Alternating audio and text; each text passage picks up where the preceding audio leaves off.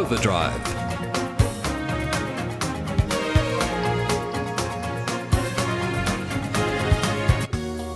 Hello, and welcome to Overdrive, a program about the wonderful world of motoring and transport. I'm David Brown, and in this program, we have news stories with David Campbell, including car companies withdraw ads from the Alan Jones program.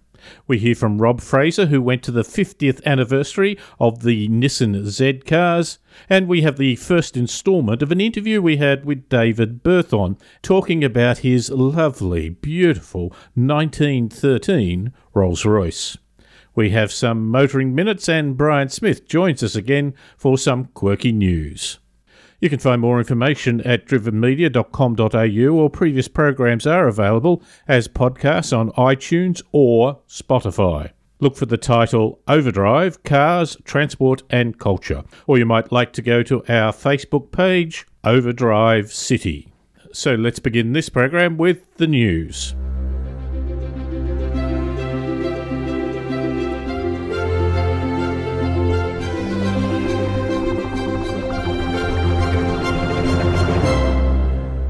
Volkswagen, Kia, and Hyundai have withdrawn their advertising from the Alan Jones radio program on 2GB after the announcer made derogatory comments about the New Zealand Prime Minister, Jacinda Ardern. The Korean companies are not making a public statement on the issue, but Volkswagen has said the Volkswagen brand has been mentioned during Mr. Jones' 2GB weekday morning show as part of our brand association with the Australian Traffic Network. Volkswagen on Monday cancelled advertising that aired on 2GB, we do not envisage re engaging. Jones has been widely criticised for his inflammatory comments that appeared threatening and belittling to the New Zealand Prime Minister for making comments about climate change. Other companies have also withdrawn their advertising. Koala Mattress did make a comment on Twitter which said in part, Koala has cut ties with Alan Jones. We're a significant buyer in the medium and it's something we should have done earlier. Climate change is real, violence against women starts with words, and the bloke has had too many chances. The heads of General Motors, Ford, and dozens of other leaders of some of the world's largest companies are abandoning the long held view that shareholders' interests should come first the head of the US Business Roundtable, said that the purpose of a corporation is to serve all of its constituents, including employees, customers, investors, and the society at large. While each of our individual companies serves its own corporate purpose, we share a fundamental commitment to all our stakeholders. A shift in corporate priorities comes as widening income inequality and the rising cost of items, including healthcare and higher education, have led some politicians and others to question where the fundamental premise of American capitalism lies. Fiat Chrysler Automobiles is not a member of the organization and was not invited to sign the statement, said a company spokeswoman, but added that the company does hold similar values. Bugatti is back at Pebble Beach with yet another high priced, high horsepower hypercar. The Centodieci in Italian, that translates to 110. The car is not only celebrating the 110 years since the company's founding, but it's also paying homage to its iconic 90s supercar, the EB 110, which unsurprisingly was built for Ettore Bugatti's 110th birthday in 1991. Bugatti is limiting production of the vehicle to just 10 with a starting price of around 17 million Australian dollars. However, even if you have enough spare cash to cover the eye watering price tag, you are too late. Bugatti has already sold all 10 examples before they are actually revealed to the public. The Centodieci features a thumping 8 litre 16 cylinder petrol engine with four turbochargers, making 1,176 kilowatts and 1,600 newton meters of torque. The supercar can sprint to 100 kilometers per hour from a standstill in a blink of an eye at just 2.4 seconds, and it can hit 300 kilometers per hour in just 13 seconds. Micro mobility firm Get Charged has unveiled a charging and docking station for electric scooters in New York City. However, significant pitfalls remain with the dockless model, such as cluttered streets and sidewalks and the risk of fire when charging multiple scooters in residential buildings. The GetCharged model provides vital infrastructure for riders and rideshare operators by offering a convenient place to charge and store e vehicles, helping protect the integrity of city streets and keeping pedestrians and residents safe. A spokesman for the New York City Council said the pilot will obtain feedback from riders and gain an understanding on the impact of the stations on surrounding communities. It will be interesting to see what benefits micromobility brings to the city. To promote a 1950s TV show, Amazon Studio surprised LA with a day of throwback bargains. As part of its Emmy campaign for a period drama, The Marvelous Mrs. Maisel, the production arm of the e commerce giant subsidized 1950s prices at classic Hollywood standbys, including 99 cent pastrami sandwiches and 45 cent cheeseburgers. But the promotion that got the most attention was a 30 cents a gallon petrol price at a Santa Monica Chevron service station. Drivers immediately descended on the cheap fuel once the promotion began, creating a huge traffic jam. By late morning, the Santa Monica Police Department had to step into direct traffic, and by early afternoon, congestion became so severe that police decided to shut down the deal, disappointing many queuing motorists.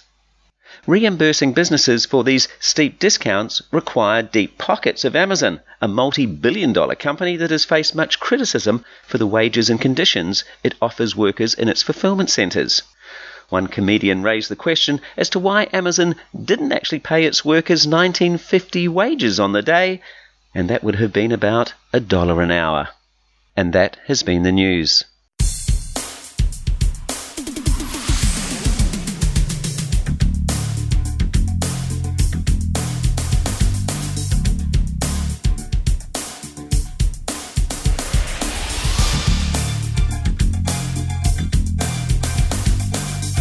Overdrive, answering your questions across Australia.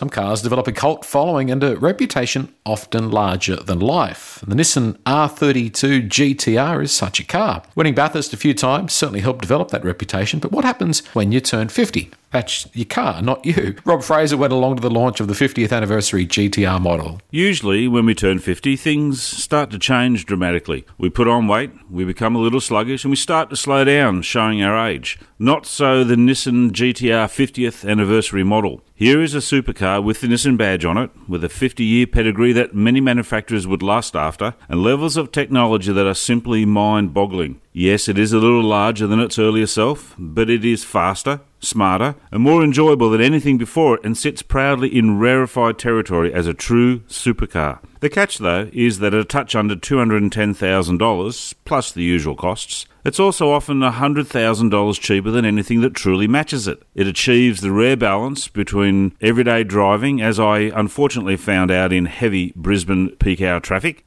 and true track performance. It's actually quite stunning how good it is.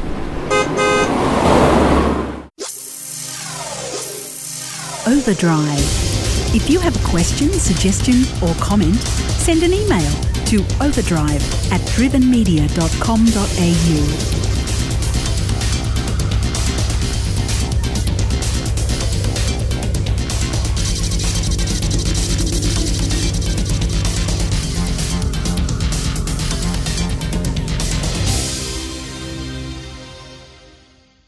at this year's 2019 uh, Shannon's Classic, where they had over 1,900 cars from car clubs all over Australia. The winner of the Concours d'Elegance was David Berthon with his beautifully restored 1913 Rolls Royce. We've had David on the program a number of times. David joins us. David, you must be very happy to have won that award. Very much so, David. It was a real surprise, actually. I mean, there was some fairly stiff competition there. I must admit, there are probably 50 cars there that would would certainly, uh, I thought, have beaten me. But anyway, um, on the day, uh, everyone felt that my car was the best car there, so it was a thrill. Here's my word. Yeah, there were some lovely old cars, an old Alvis, and uh, I think there was a Packard, a very beautiful old Packard as well. Now, your car, does that have a little bit of a racing heritage? Well, it, it look, it's one of uh, 22 cars that were built by Henry Royce. What happened? A private customer of Rolls Royce, James Radley, he was quite an, an unusual bloke. He, he was a pilot and uh, had his own aerodrome, very wealthy family. He entered the Austrian Alpine Trial in 1912, and uh, under the rules of the Austrian Alpine Trial, if you got stuck on any of the Austrian passes, you were disqualified. And what happened? He got onto the Katschberg Pass, very steep gradient, and uh, the car failed to proceed uh, just through gearing. Uh, no other reason. It was just didn't have the right gearing. So Rolls Royce decided for the 1913 event they'd build some special cars. They also had the Spanish Grand Prix coming up, and uh, the Marquis de Salamanca, who was the agent for Rolls Royce in Spain, he needed a little bit of assistance too. Rolls Royce also wanted to establish a new depot in Vienna, so they wanted to win the Austrian Alpine Trial to give the the brand uh, a real fillip. So they built a four-speed model, and they only built 22 of them, a slightly bigger radiator, higher compression, slightly larger wheels, and uh, they came first, second, and third in the Austrian Alpine Trial, and they came first and third in the Spanish Grand Prix, which is the only time Rolls-Royce has ever entered a Grand Prix. In fact, it wasn't a circuit race; it was up through the mountains uh, between Portugal and Spain over 300 kilometres, and uh, they came first and third, as I said. So uh, this is one of the six remaining of the 22 cars that were built, high performance cars. They failed to proceed in 1912. Uh, I'm I'm so glad that you are holding to the tradition of Rolls Royce. It was a time of great adventure, wasn't it? It was where you were really close to the mechanics of a car. Oh my word! I mean, uh, you know, James Radley was an incredible guy. I mean, he used to take bets. I think in nineteen in nineteen thirteen, the day before the event, before they left uh, Vienna, someone uh, suggested he you know, could drive to Monte Carlo and back, and uh, uh, he took up the bet and he left at night time and drove by himself through the night, sort of. Uh, there and back and got back in time to start the rally, which was quite an arduous event anyway. But I mean, he was a, he was quite an adventurous sort of guy, and uh, like like Charles Rolls, he was into ballooning, um, and he actually had his own motor body works called Portholme Motor Body Works. So, very interesting guys, all those guys at that time. Now you've restored it. What did you have at the beginning? Well, I bought the car off a Melbourne doctor in 2001 he had two cars for sale a 1912 three speed London to Edinburgh and the 1913 four speed London to Edinburgh. The four speed models they called, and they gave an extra word to, the London to Edinburgh Continental. And so, because it was a slightly rarer car, I took the 1913 model, and I had a 19, a very nice 1924 Rolls-Royce Silver Ghost Hooper Landaulette, and I traded that in to get this rather rare London to Edinburgh Continentals. That was 2001, and then I decided to do a full restoration. To me, the car was extremely rare, and a number of people overseas had tried to get it, but they didn't offer as much as I did, fortunately, and so I secured. I decided to do a long restoration, and it took 15 years. I didn't expect I didn't expect it to take 15. I thought maybe 10, but unfortunately, a rather expensive exercise, and so I had to do it within my budget. And you're still married to your lovely wife. Yeah, exactly. I've had old cars all of my life. I've restored. I, I restored a 1903 Maxim, which was the only one in the world. That uh, was a major job, and I took that to the London to Brighton Rally in 1996 and 97. And before that, I restored a 1910 Scat, or SCAT, Società Ceirano Automobili Torino, a rather rare Italian car, and I took that with my children to the 1980 Golden Jubilee Rally of the Veteran Car Club from Edinburgh to London, 10 day event. I've, I have had a bit of a history in restoring cars, veteran cars, over a long period. She knew what she was getting. Yeah. Well, look, it's a fascinating world. We've met some very interesting people uh, along the way, and I've been on some wonderful events around the world, met some interesting people, and it's opened a lot of doors for me in terms of, you know, the old car world. This was the first instalment from a great interview we had with David Berthon. Periodically, we will hear more of his exploits in restoring and operating his 1913 Rolls Royce, including the proper way to crank and start the car, how to tell if your chauffeur has been speeding, and if you think that a modern car is clever by telling you the gradient you are on, you are over 100 years out of date.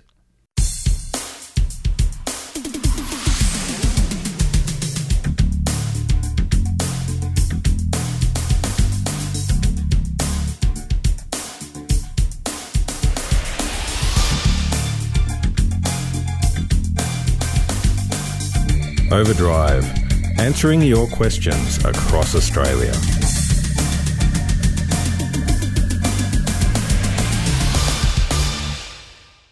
Like most luxury car brands, Jaguar sales are now absolutely dominated by SUVs. David Brown has been driving their smaller SUV. It's called the E-Pace. Nearly 70% of Jaguar sales in Australia are from their F Pace and E Pace SUVs. Currently, Jaguar is offering their small E Pace from around $48,000. I drove the petrol 250 SE at just over $68,000. To all prices, add on road costs. The option list can be pricey. It's a bit heavy, but the 183 kilowatts was enough for good performance, helped by a 9 speed automatic gearbox. All models are all wheel drive. The interior is comfortable but with understated looks. Its smallness is felt by the rear passengers. You pay for the name, but not as much as you might have expected.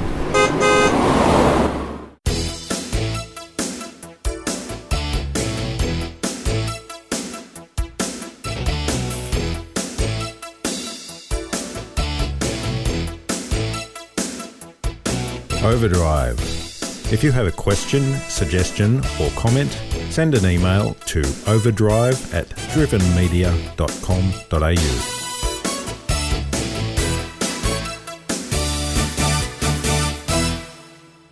At the Shannon's Classic, they were celebrating a number of significant anniversaries. It was 60 years since the release of the Triumph Herald, and it was 50 years since the release of the Nissan 240Z sports car. Oh, what a difference a decade can make. And a person who's just been to certain anniversaries for the Z cars is our good friend Rob Fraser. Rob, you went to this anniversary. It must have been one of great pride for Nissan. Very much so. Very much so. And so much that they actually had the person who they call Mr. GTR, the guy who designed and is responsible for the design of the Z cars, plus also the GTR. He came out from Japan for this particular launch and uh, it was like he was a very, very proud father. Yeah, we'll talk about the GTR next week, but let's talk about the Z cars. He must be quite old now. He started working for Nissan in 1984, so he, he certainly holds his age well and wasn't very forthcoming in telling us how old he was, but he's been around a while. so let's go way back to 1969. The 240Z came out. It was meant to reflect some other sports cars. Was it meant to re- to be the Japanese equivalent of the E-Type?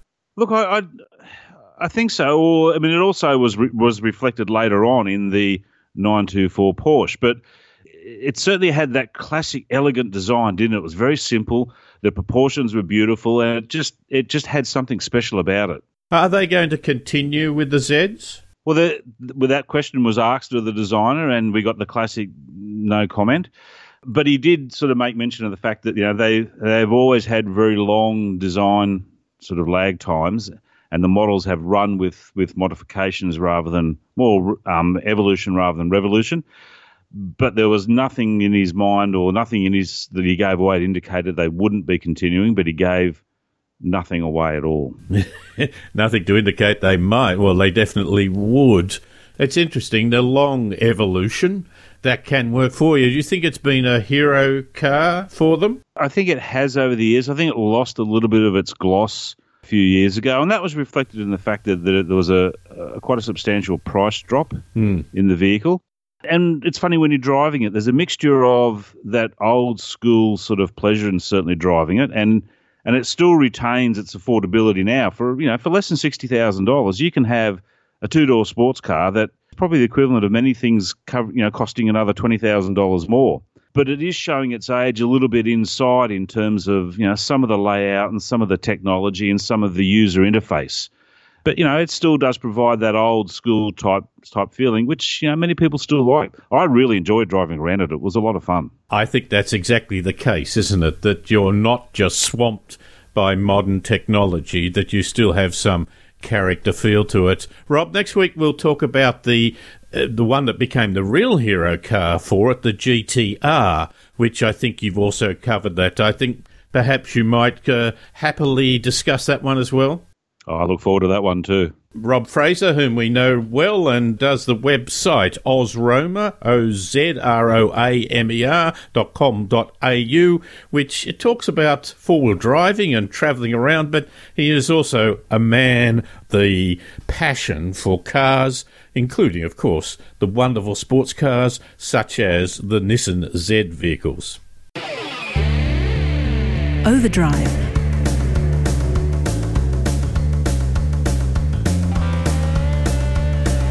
For more information and past programs, go to drivenmedia.com.au.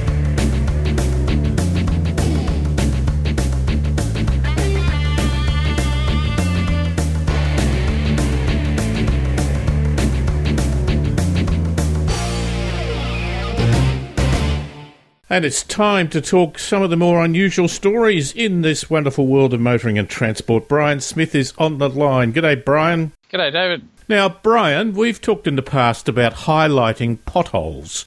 There was a story, was it out of Scotland or, or Wales, where a person drew a phallic symbol in chalk Yes. over the potholes and no, with more no more permanently with paint, and so that gave another reason why council should come and fix it. And particularly fix it quickly. Yes. Now, a man in Waldo.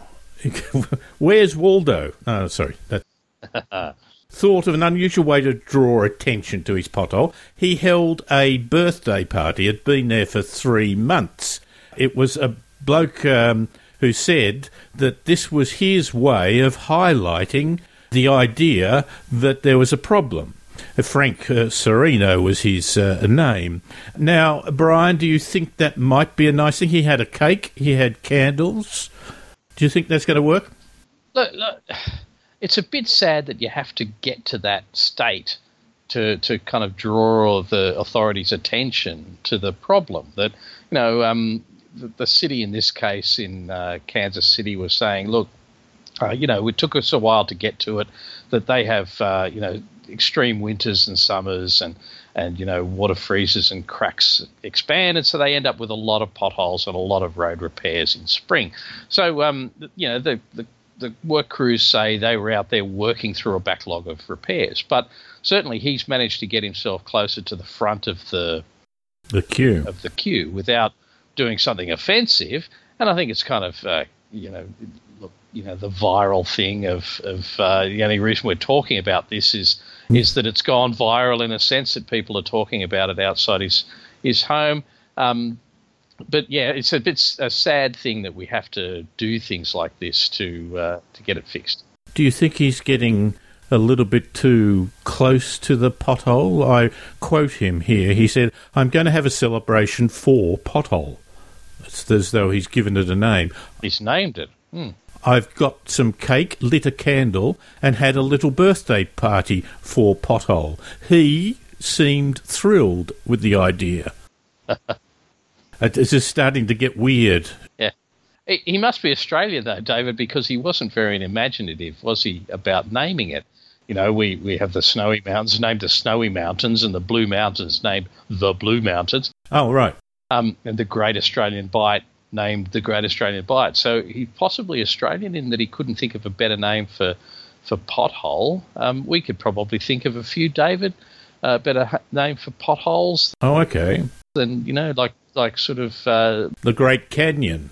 yeah, crack of doom. Who knows? Cra- Oh, yes. Okay, yes. Can be much more dramatic about it. But look, yes, you're right. I think he's over three months. He's become a little attached. He said, among other things, I didn't sing to him, him being the pothole. It was too hot out.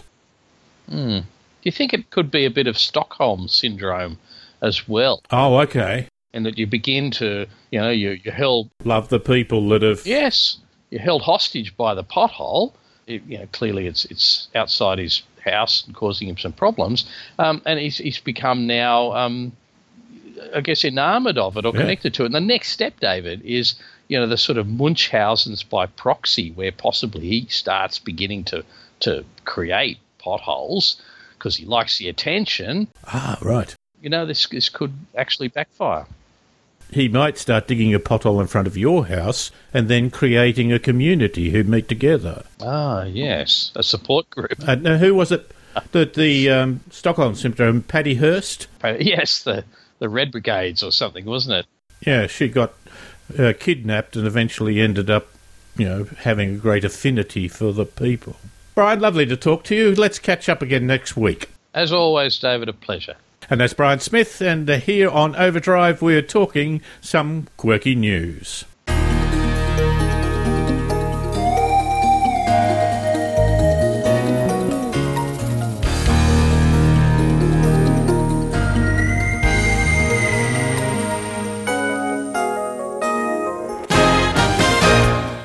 And uh, this has been Overdrive.